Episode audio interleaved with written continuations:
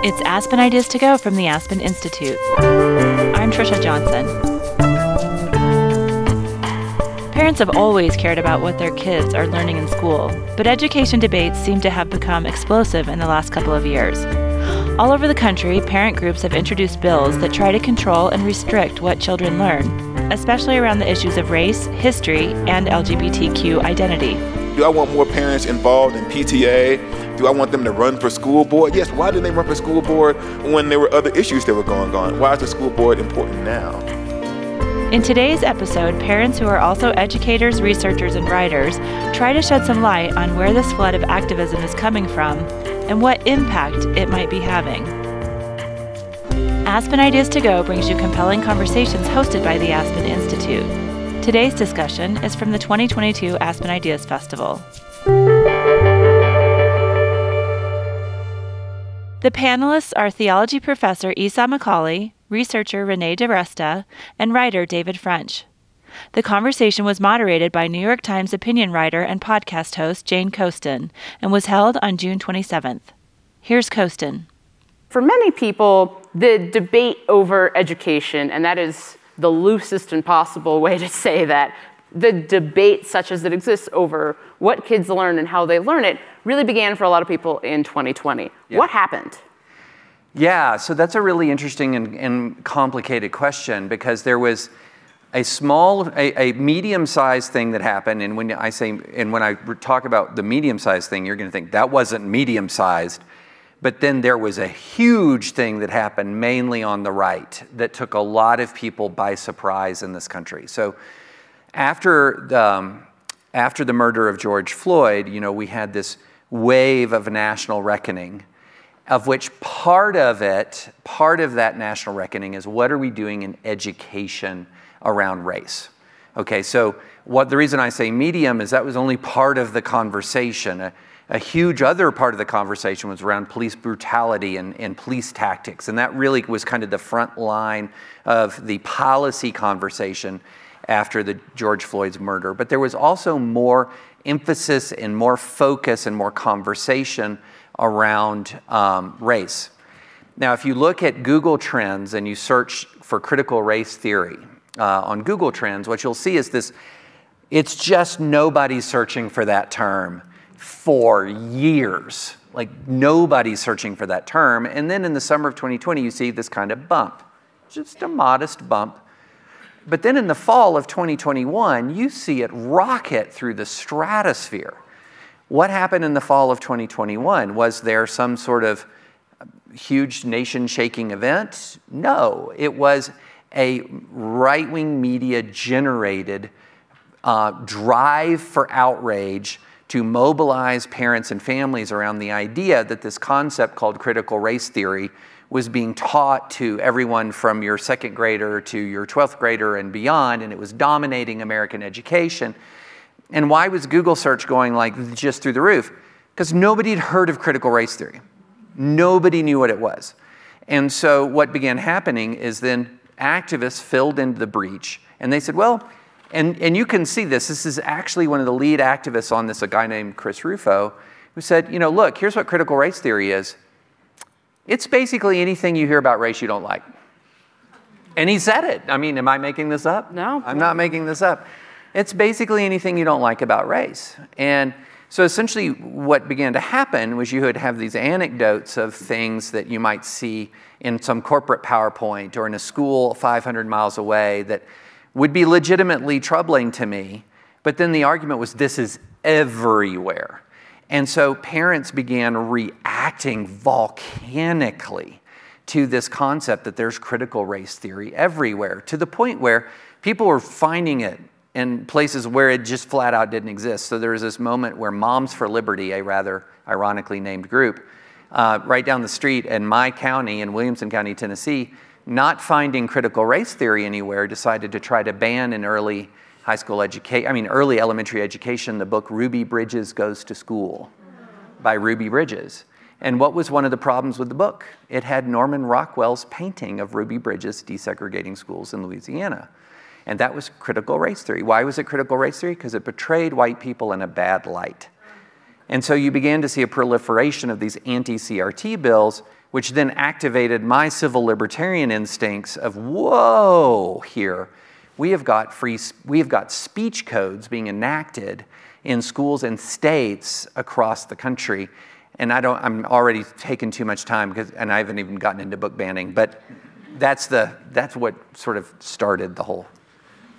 We um, one of the things that we look at in my professional job is is how do narrative spread? And as this was happening this idea of critical race theory became a meme right and so it propagates across communities of people on social media. This is not a knock against social media. This is just what social media is particularly good for. It's good for networked activism. And so as we saw this term take shape, it wasn't only people searching for Google. Once they had some conceptualization, one of the problems with Google is it can only return results that it has. And so there is this uh, area where if right-wing media or any incentivized group really to chooses to produce the content that fills in the void, that is what people see, and then that in turn is what they share. And so there was also this mass commensurate sharing where again, 14 million hits for critical race theory in April of 2021 uh, on, on Facebook using a tool called CrowdTangle. Again, we can measure these things quite quantitatively at this point.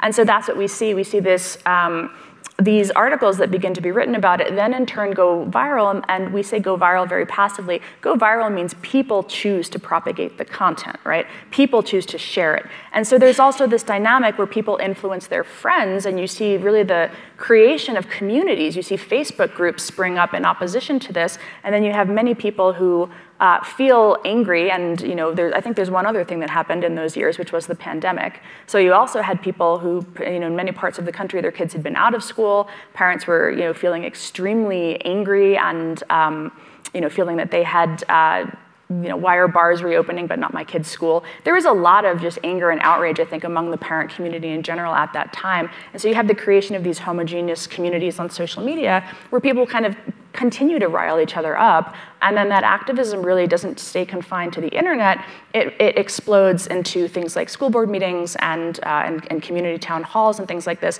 which generates further media engagement, which then in turn is returned for, um, for kind of the, the continued propagation of the content and the narrative. And this is the sort of cycle that happens. Um, it's not unique to critical race theory, but that was one that was particularly, you know, prominent during that time. It's also the matter of racism. Right. I was just about to so, say that, like, um, so, this isn't 2020 yeah, isn't so, the first time people one, started asking questions about what they were learning about the history of racism. So there's a long history of, and I say this as a Christian, of Christian response to pushes for justice using their kids to cloak for racism. So you look during the time of integration, and the, it was parents and the White Citizen Council and all these groups were saying integration is bad for our children.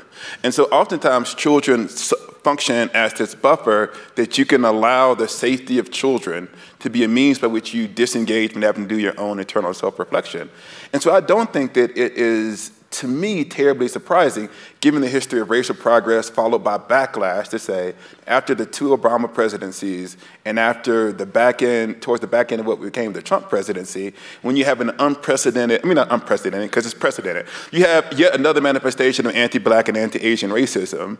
And you have this particular moment after George Floyd where the whole country is focusing on how we complicit in this evil that's ongoing. And the fact that there was a backlash after that is not a surprise to anyone who knows history.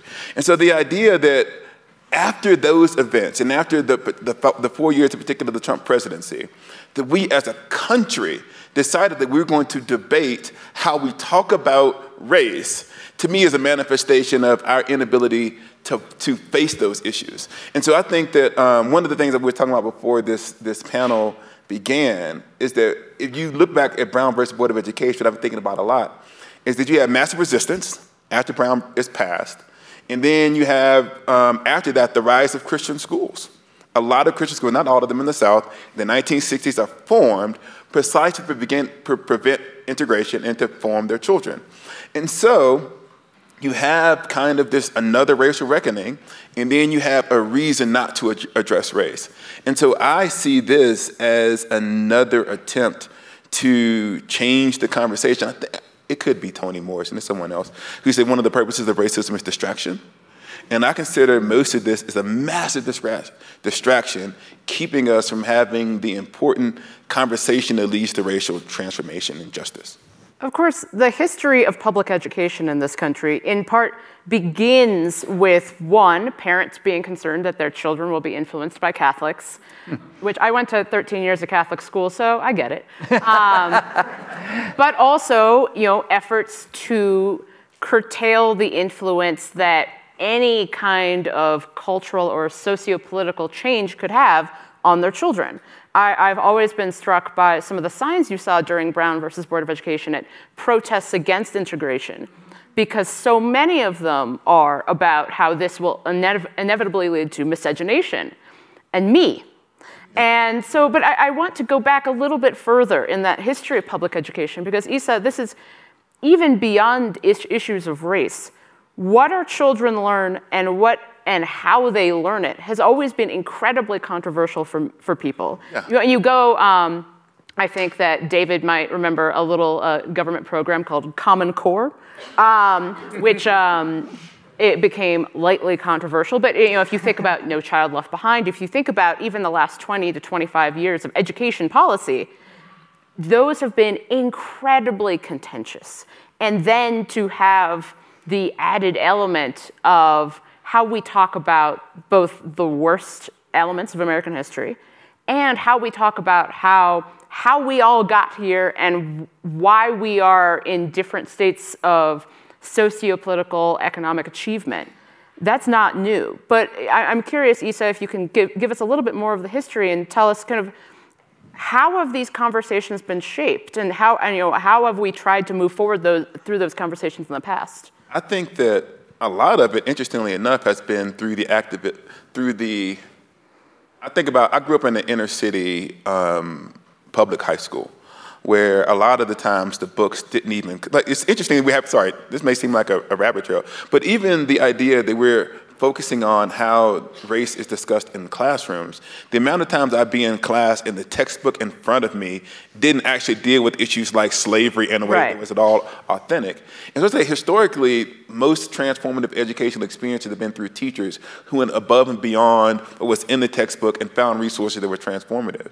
And so the fact that we're now um, hyper policing that activity gets to the idea that I think that people do see, rightfully so, that oftentimes it's individual teachers who make the decision that I care about how students perceive themselves in the world. And so I guess what I would suggest is that a lot of the ways in which change has been brought about has been through, despite all the things that are um, standing in front of teachers, overworked, underpaid, understaffed, it's been through their sacrifice that has created students who then go off into the world and do the things that they do. You know, one, one thing that I think is super important about this historical argument is there's always been an and behind reading, writing, arithmetic. So right. What, yeah. what's the purpose of education? A lot of people say, well, reading, writing, arithmetic, and Protestantism. So therefore, the Blaine amendments are going to cut off the sectarian right. schools. And what did sectarian mean? It meant Catholic. Reading, writing, and race um, reading, writing, and politics or ideology or nationalism. And this gets to, for example, the West Virginia v. Barnette case mm-hmm. from 1943, one of the greatest Supreme Court cases in history, where the state of West Virginia was forcing all students to say the pledge. And even in the middle of World War II, the court said, no, you can't force someone to articulate a belief that they don't hold. I didn't make it to Alabama. I said the pledge in high school. Anyways, go ahead. yeah, yeah. But there's always reading, writing, and. And and one of the things that the Supreme Court has said that hardly ever gets into the conversation, but I think should be in the conversation when it comes to education, both public and private, is that in a case called um, Island Trees uh, School District versus PICO, the court said, no, you don't have total discretion to knock out any books out of a library that you want to knock out. So you can't say our library is not going to have Republican books, it's not going to have Democrat books, it's not going to have books by black authors, or you name it. And because then it goes on to say, one of the purposes of public education, and I think this should be extended education, period, whether you're homeschooled or public educated or private educated, is to prepare citizens for participation in our pluralistic, often contentious society. And when you think about reading, writing, and pluralism, that's a very different construct than reading, writing, and whatever reproducing me. which is the way we often, and the way parents sadly often think of education reading, writing, and more of me. Yeah. Yeah, I, am glad you brought up that Barnette case, which is actually one of my favorite religious freedom cases, that and the Church of Lukumi Babalu Aye, which is uh, a Supreme Court case about a church that practiced Santeria. And, the, a, the local area attempted to make it illegal to do some of their religious practices. And I believe that the justices de- determined in their majority opinion that and, and, I'm not going to quote here, but um, that essentially your religion doesn't need to make sense to us to have you be free to practice it, which I've always appreciated. It's, it's always minority religions like Jehovah's Witnesses or people who practice animism or Santeria that are the most interesting religious freedom questions for I think for the courts. But I, I a shocking number of your free speech rights to Jehovah's Witnesses. Yes, absolutely. Um, and but I, I think I'm curious because I keep saying I'm curious because I am, but I'm trying to be less repetitive. Yeah. But Renee, when we're talking about parents' rights, whose rights are we talking about? Which parents? Oh, I don't know why that's a question for me. I mean, I'm not a parents' rights. Uh, I, I, think that here's here's the problem with the phrase parents' rights. I think it's come to mean um, a very particular perception that people have about conservative parents advocating for things. I think actually that this is really a failing of Democrats and progressives to take on that mantle and say we have rights too, and we want to advocate for particular rights that we support, that we, you know. I, I think that ceding the rhetorical ground and letting parental rights be framed as some kind of right-wing construct is actually really uh, just, just absolutely terrible uh, in this particular environment as the the, again, this, this kind of tinderbox of activism has been tapped into so effectively by politicians, um, particularly populist politicians, who want to continue to rile up communities by, again, tapping into that rage that parents, in my opinion, actually quite rightly feel after the way the pandemic was, you know, was, was managed in certain states. Now, I lived in San Francisco during the pandemic, and so San Francisco is blue and bluer. It is not, you know, there, there was a lot of backlash to the way that our school board handled things, but it was not, I think, particularly reflective of the kinds of dynamics that were taking shape elsewhere in the country. Um, I think that that momentum of an, an, extremely outraged group of people getting together and saying, we are going to make a change, we are going to advocate for the things that we want to see happen for our kids, I think that is a universal perspective of, that, that parents hold, because if we don't do it, who is going to? Right? Do we trust the politicians to do it? We certainly didn't in San Francisco, which is how we recalled three members of the school board. And so there is this, I think, dynamic where parents are saying, we are going to have a voice in this conversation. And I think that it is it is unfortunate to me that that is increasingly seen as a right wing construct or a right wing phenomenon because every parent should be weighing in, every parent should be an activist in their community advocating for their children and their children's community. And that's what I think the, the parental rights movement you know, I don't even like calling it parental rights movement, right. but the people who were, acti- you know, who were agitating for change in San Francisco were an extraordinarily diverse coalition of Democrats arguing against a different diverse coalition of Democrats around particular issues that we saw as issues of competence which were really distinctly different than what I think was seen as uh, the kind of culture war dynamic that was taking shape elsewhere in the country. My mom was the first single mother elected to the school board in our city, and maybe one of the first African American female presidents of the PTA in Alabama. I don't know the second one. And one of the shocking things is I was doing some Google research for this panel on the Parents' Bill of Rights. And one of the things it says, meeting with teachers is a right of parents. And I was like, this is complete, I mean, they PTAs have been begging parents to come to these meetings over and over again. It's like, what are you talking about? Or like, you need to meet with parents. In other words, I think that there is a general apathy that happens a lot because my mom did this in Alabama. Getting parents to actually be engaged in yeah. the education of their children has historically been a problem. So if the issue isn't actually access, the issue well then what is actually going on? And that's the reason why i think it is very important to say not just what happens but when does something happen? And the, and the fact that we're focusing on parental rights now in the context of racial reckoning says that yes it is generally the case that as a parent i am supremely interested in what my children are taught and I try to engage that, and parents should care about those things. That's true. But the fact that we're talking about it now, in the same way that you can say, and, and, and I don't want to throw all Christian schools under the bus. There's tons of Christian schools that before and after this period. But if you you can sometimes go to states and say, why did your school start in 1956? Right. Hmm. Like, Why did you decide to do it at that point? You need It's like if you put up a Confederate memorial in 1924. Exactly. And I have questions. I have questions. and so what, I, what, I'm, what I'm saying is, I am suspicious of parents' rights when they're talking about race in the context of patent anti-black racism, and the effect is the limitation of that conversation. So you cluster those two things, all of those things together, then we're having a different conversation. You want to say, do I want more parents involved in PTA? Do I want them to run for school board? Yes. Why didn't they run for school board when there were other issues that were going on? Why, why is the school board important now? I, I completely agree. And I wish, it's rigorous agreement is probably. I think I think it really was. You know, again, for I'll just you know I'll speak to San Francisco because that's what I know. Um, our schools were closed for two years. Two years. My kid got 90 minutes a day of virtual first grade. He got seven half days of in person first grade. He lost half of kindergarten. And parents like me were saying, My kid can't read. Who, how, and I, as a, as a professional woman, of course, I was able, to, I could teach him math. I didn't feel, I didn't feel able to teach him reading. And so my sister's a teacher in Baltimore, and I said, Lauren, what can I give him? What curriculum can I give him? You know, we're, we're all really struggling here. And the thing that was so profound about it was we were asking the school board, like, what should we be doing? What can we be doing? And we were told, like, just sit down and be quiet. You know, parents started self-organizing and saying we're going to create pods because I have again three kids. I had a newborn at the time. I have a full-time job. My husband has a full-time job, and even so, I can still I have enough means to put my kid into extra virtual classes to supplement his 90 minutes a day of first grade. And not everybody has those means. And so parents were trying to say, like, hey, let's all work together. Let's all form communities. Let's form groups. And then we were being assailed as like racists and elitists for trying to do that. The city set up groups when the school district failed because San Francisco, the mayor doesn't control the school board. It's a separate organizational structure. So the city set up pods for working families, particularly low income families where the parents still had to physically go into work, right? I was privileged enough to work from home.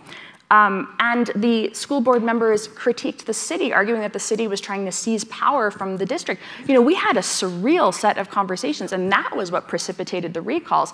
And it was really that outrage, that feeling that you know nobody was listening and everybody was struggling and that i think was like where that momentum came from in our in our city and i, I, I have a hard time tying it to what was happening nationally i still wrestle with this and we were kind of Yeah. talking about that in the beginning i mean i'd love to hear how you think it I fits think, but it, I think it's hard because there was a lot going on. I mean, there, the pandemic is ongoing, but I'm talking about like, for, I don't know, whatever wave that was.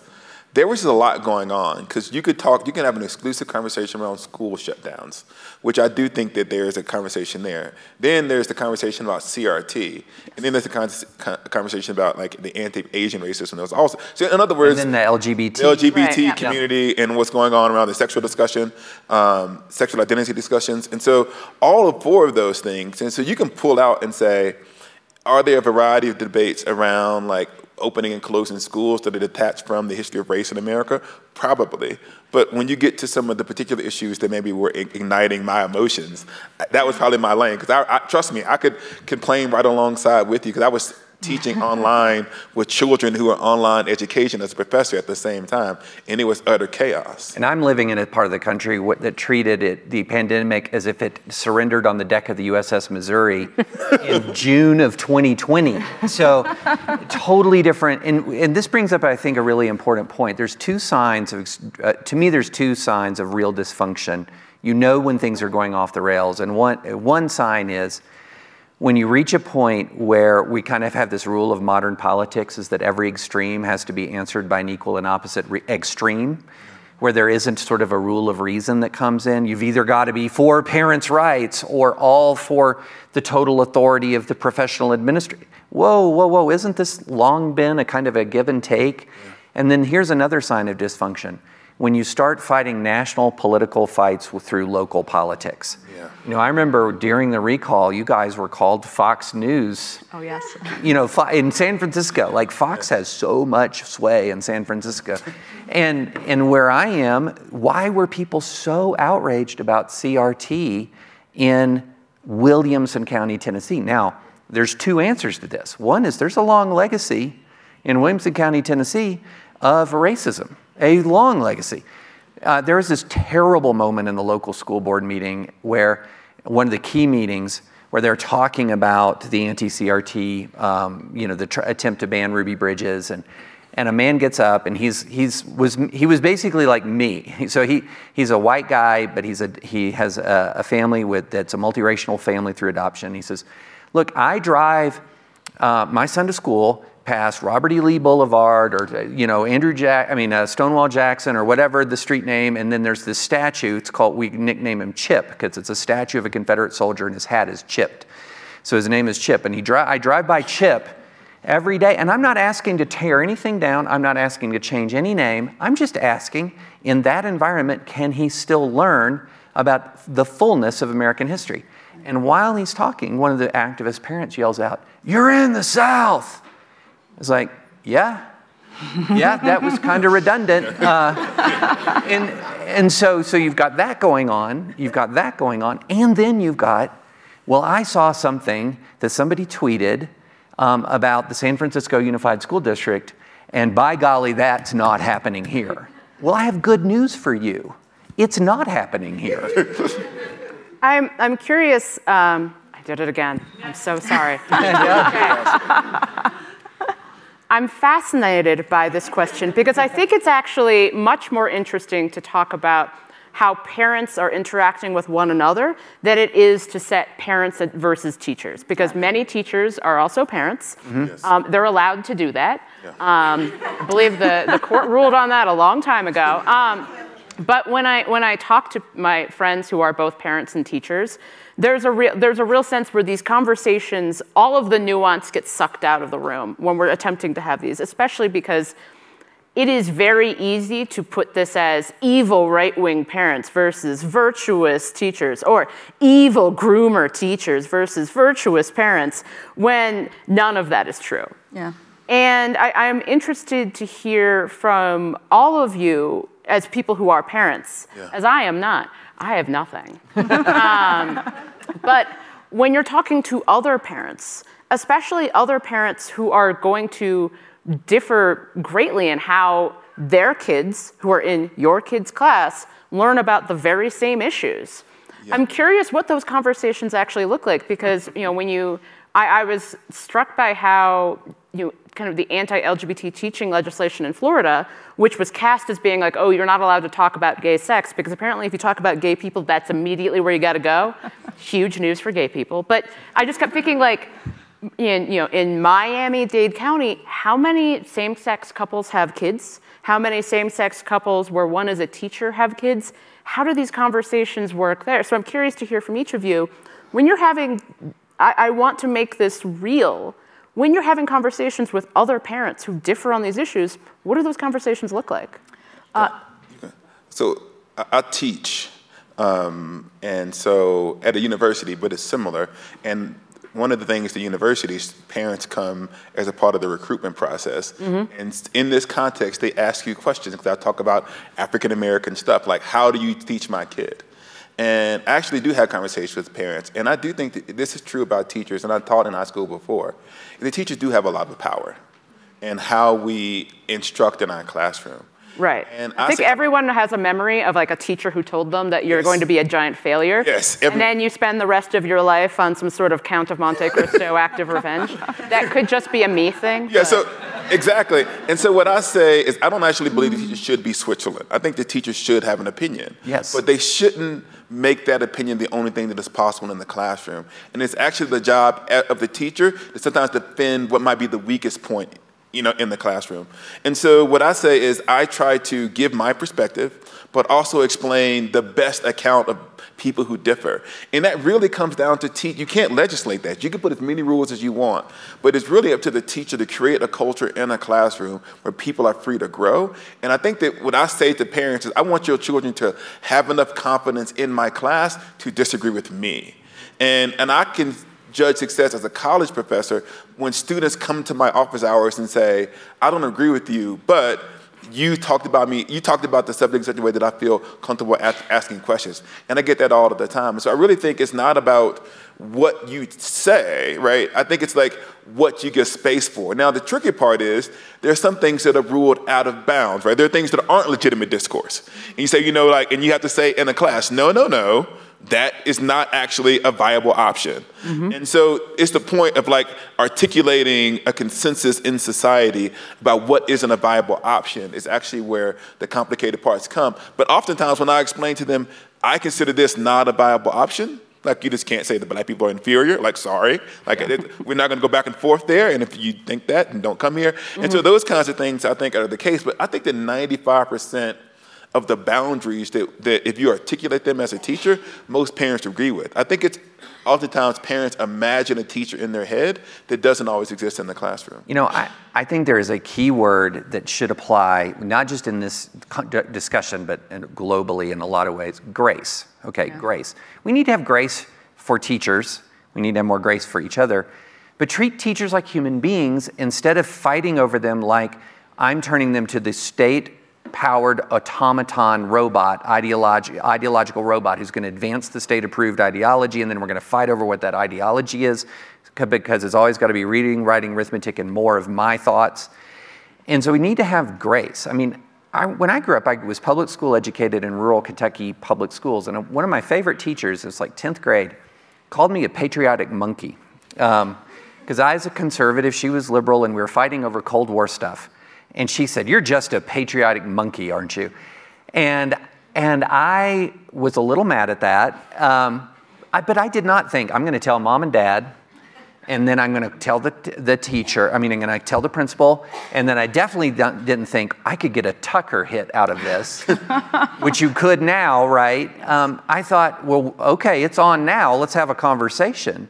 And things like that prepared me to live in a pluralistic society. And they also, you know, we're human beings. It got heated.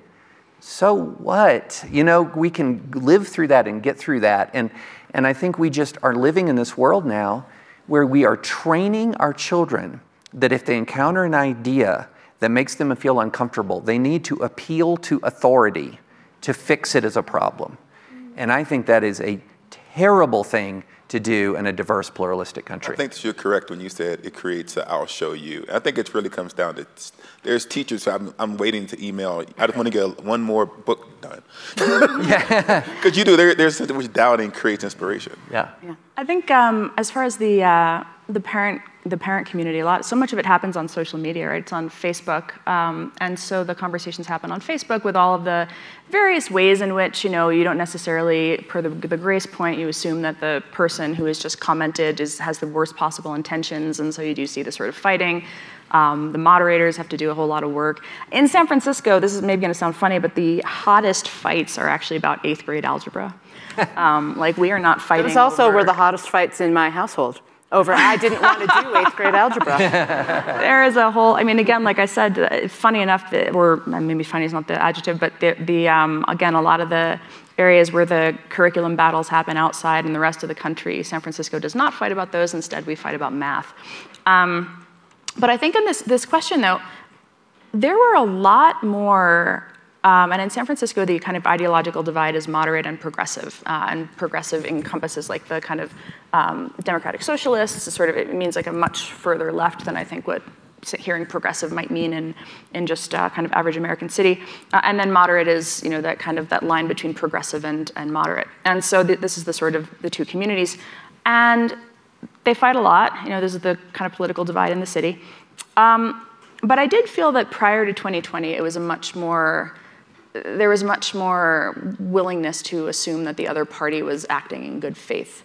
And then I think that as people started interrogating things like racism, um, the, that national conversation in 2020 did lead to a lot of tension in the parent groups as people began to try to figure out what was, you know, what was an anti-racist practice in, an, in a liberal city and how would we do this? And then also you know candidly the parent groups oftentimes are people who have time to chat on social media right? Which is like a particular demographic of parent also. And they're also um, doing this on social media. and they're also doing it on social media. medium. exactly. And so the you know it, it, it really kind of started to um, to segregate into progressive parenting groups and moderate parenting groups and then activist organizations again as the, um, as the movement to think about how do we handle this district and what we want. um, did again continue to split along those lines, and, uh, and, and it really became a question of um, where was the greatest area of activation, where had the parent community kind of moved over that couple of years, and it, it got really much more hostile. And there were a couple moderators in a few of these groups that managed to kind of um, consistently draw people back to are you acting in good faith? Are you speaking in good faith? There's a couple of people who I think are, funny enough, teachers actually who are moderators in these groups who are really uh, teachers who are also parents, um, who are just very good at trying to turn the discourse back into productive or constructive disagreement as opposed to um, just increasing polarization. But at the same time, those forces of polarization that we see throughout the country do, in fact, take shape even within uh, you know, the sort of narcissism, small differences between blue and bluer, and, and those were some of, I think, uh, the most heated conversations that I saw on social media. One of the things that you saw uh, when uh, DeSantis announced his Stop Woke Act, mm-hmm. which is spectacularly unconstitutional. I so wish I was still practicing lawyer. I'd sue to overturn that and buy a Lamborghini with the proceeds. but the well, maybe another Honda Accord. I don't know. but anyway, so it was tactical. It was de- deliberately aimed. And one of the things that was striking to me about the DeSantis Stop Woke Act is when he did this press release announcing the need for it. Now, remember, he's the government, uh, governor of Florida. He had several bullet viral incidents of, of extreme wokeness that he cited, and some of them were pretty extreme, and I was definitely opposed to them. None of them were in Florida. Okay? Yeah. And so this is what I talk about radicalizing people in local politics through national disputes. And so this was very strategic. It is very strategic to this day. They have moved on so much more from the CRT to LGBT issues, to Drag Queen Story Hour, for example. There's and that you just see it each and it happens on Twitter right in front of your eyes and they will tell you they're doing it. They'll tell you they're doing it. Litigation can be a, a, a solution to the most extreme stuff. So litigation can be, and there's a lot of litigation going on. The other thing is you have to have a revolt of the reasonable against the radical. That's it. That's it. Right. So you, you this is where I was saying like don't cede the ground on parental rights as a term. It, it just boggles my mind that the Democratic Party has let that happen. And this is where, you know, again, my, my own activism started as like, let's create a pro vaccine parent movement in California because our vaccination rates in school were at like 36%. Let's create that countervailing force of the reasonable saying, you don't get to dominate the conversation on social media because here we are also, right? And that's where social media is, it is a phenomenal tool for organizing. It is also a phenomenal tool for generating outrage about the most extreme random examples. And the only countervailing force to that is is owning share of voice as another as a, as a counter a counter argument to the conversation it doesn't mean you like get to win you know it takes time to grow those movements it takes time to build those networks but this is i think a really important thing like growing a countervailing, you know, the, the, the, silent majority often chooses not to speak in social media because they'll be attacked, either from their own side or from the opposite side, and so they stay silent. And that just doesn't work in the environment that we're in today.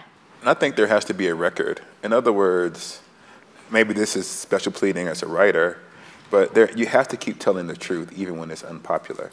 And a lot of times you look back, like we go back and we read James Baldwin now, and we kind of appreciate him and we quote him, but he was at points in his life remarkably unpopular because he kept telling the truth. And I think he used the language of witness.